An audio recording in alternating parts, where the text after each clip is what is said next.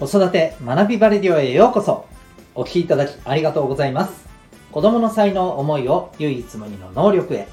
親子キャリア教育コーチの前城秀人です。才能分析心理学絵本講座などのメソッドや子育てコーチの経験も取り入れたオーダーメイドのキャリア教育サポートをしております。またパパのためのオンラインサロンともいくパパの学び場も運営しております。このチャンネルでは正解のない時代における子育て自分らしいパートナーシップワークライフバランスの実現など子育て奮闘中のママパパを応援する情報メッセージを毎日配信しております。今回は第202回になりますね。はい、えー、手放す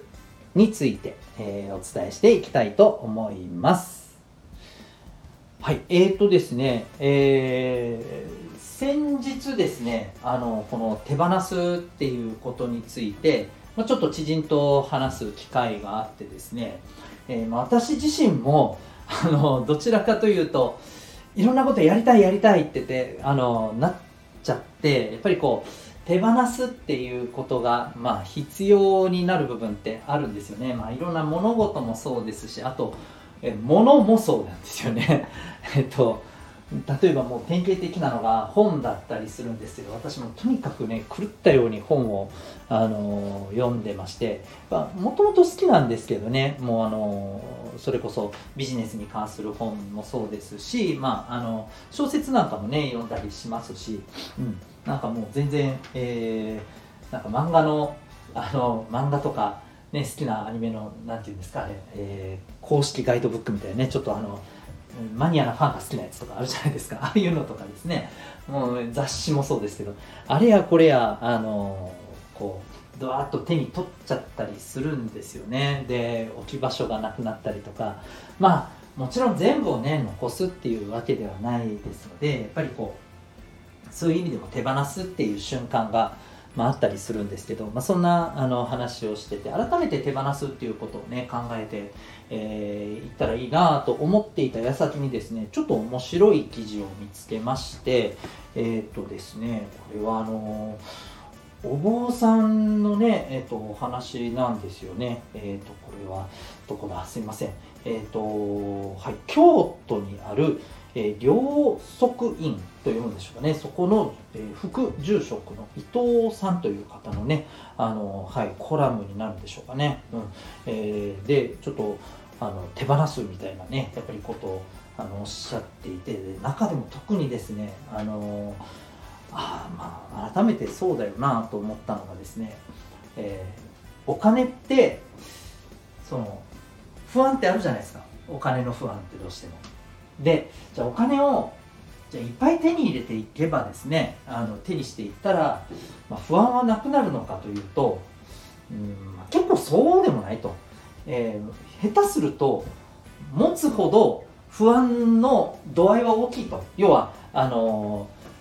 ー、金額が小さいなりの不安と大きいなりの不安っていう、まあ、あの意味合いなんだろうなと僕はちょっと思ったんですよ、まあ、考えてみたらそうですよね。例えばあの私たちが子供の頃って、まあ、今実際にお子さんもそうかもしれないですけれども、え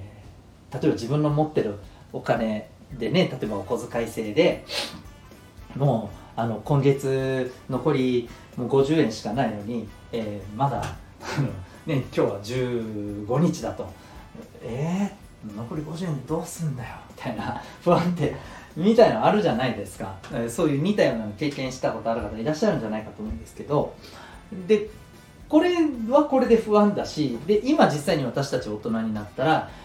ねいろんな支払いもあるわけじゃないですか。で特に経営とかあの会社の経理などをですね見てらっしゃる方はやっぱりこう出入りっていうものをいろいろ考えてい、えー、った時にですねああでも来再来月あたりちょっとこれ支払い大丈夫かなとかですね、えー、何十万とかね何百万とか、え、もっとひょっとしたらする分もあるじゃないですか。だから金額は違えど結局ですね不安っていうのはずっとねあるんだというところなんですよね。あとはその支払うっていうところのだ出ていくお金に対するっていうところだけじゃないんですよね。やっぱりこう持ってたら持ってたで、えー、盗まれるんじゃないかとかですね。いろんなこれを失っ何かのあれで失ったらどうしようとかですね。やっぱりそういったものもあるんですよね。でやっぱりそこで大事になってくるのは手放すというところだと思うんですよね。そのやっぱり物を持つとか、えー、いうことって、まあ、持つことは大事だと思うんですよ。いろんなものをね手にして、えー、それをねやっぱりこう自分のために使っていくっていうことは、えー、別にお金に限らずねあの大事だと思うんですけれどもうんなんかある意味こう思うんですよね。えっ、ー、と手に入れないとダメなんだっていうなんか無意識にその手に入れないといけないこれも手に入れないと手に入れてこれをしないとっていうところに何て言うのかなもうあのそのまま、えー、走り出した車が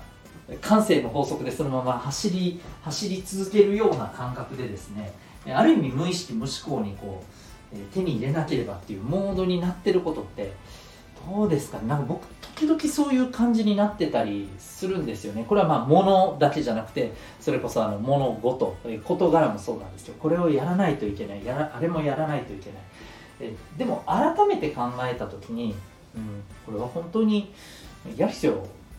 今あるのかと、うん、一旦これ手放すことはありじゃないのかとかですね。やっぱ思ったりするんですよね、うん、最近ちょっと私もいろんな、あの、仕事でもいろんなことをこうやっぱりやりたいいろんな展開をね、えー、していきたいということで、えー、やってますけれども一方でねやっぱりこう手放した方がいいのかなとちょっと薄々思ってるものもあったりします。はい。まあ、ちなみにあのこのラジオの方はですね、えー、ある意味始めたばっかりっていうのもありますし、えーと、これは当分手放すつもりは全くないんですけれどあの正直言うとうんまあなんか YouTube とかですね、えー、TikTok とかインスタとかみたいに、まあ、いわゆるあのフォロワーまあ、僕もこうフォロワーの数もね、なんかそれが全てっていう考え方はどうなのかなってやっぱいろんなことを勉強しててね思ったりするんですけど、まあ、あのそれでも一定のフォロワーって必要だと思うんですよね。ですけど、なんかこれはなんかフォロワーが伸びないからもうやめようとか、そういうことではないなと自分の中では思っているんで、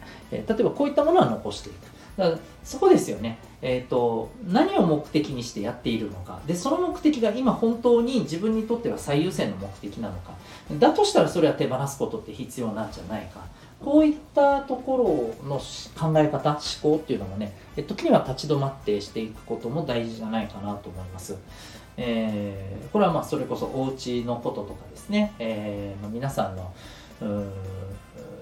ライフサイクル全般に関してねもしかしたらあの考えてみる部分見るべき部分もあるんじゃないかなと思ったりします。え、今、え、普段の生活、仕事、お子さんとのこと、パートナーのこと、いろいろ見たときにですね、うん、まあ、あの大事なものは本当にね、手放してはいけないと思うんですけども、一方で、だからこそ、大事なものをしっかりとね、えー、手にするためにも、持っておくためにもですね、えー、ここは手放した方がいいんじゃないかっていうものも考えてみてもいいと思います。えー、本当にね、全部やりたいっていう気持ちはわかるんですけどね、えー、多分ね人によると思うんですよ。もう僕は本当にそういう勝負なのであれもこれもってなっちゃうんですけど本当にそれがねスポーンとできる人が羨ましいなと思います。まあ僕と同じようにですね。あれもこれもと、まあ、なっていらっしゃる方にねあのやっぱりこうこれからもっと成長したいとかいろんなことやっていきたいっていうところにある人はですね、まあ、誰しもそういうふうな状況ではないかと思うんですけど一方でねやっぱりできることに限りがあるっていうのはねまたそれもまた事実だと思いますので、えー、それをね無視してどんどん抱えていくとねもうなんか逆に大事なもののために自分が苦しんで自分が潰れるみたいなことになっては本末転倒だと思うので、えー、ぜひ手放すというね、選択肢もたまには、えー、置いて考えてみることも大事じゃないかと思いました。そんなお話でございました。今日はですね手放すということについて、えお伝えいたしました。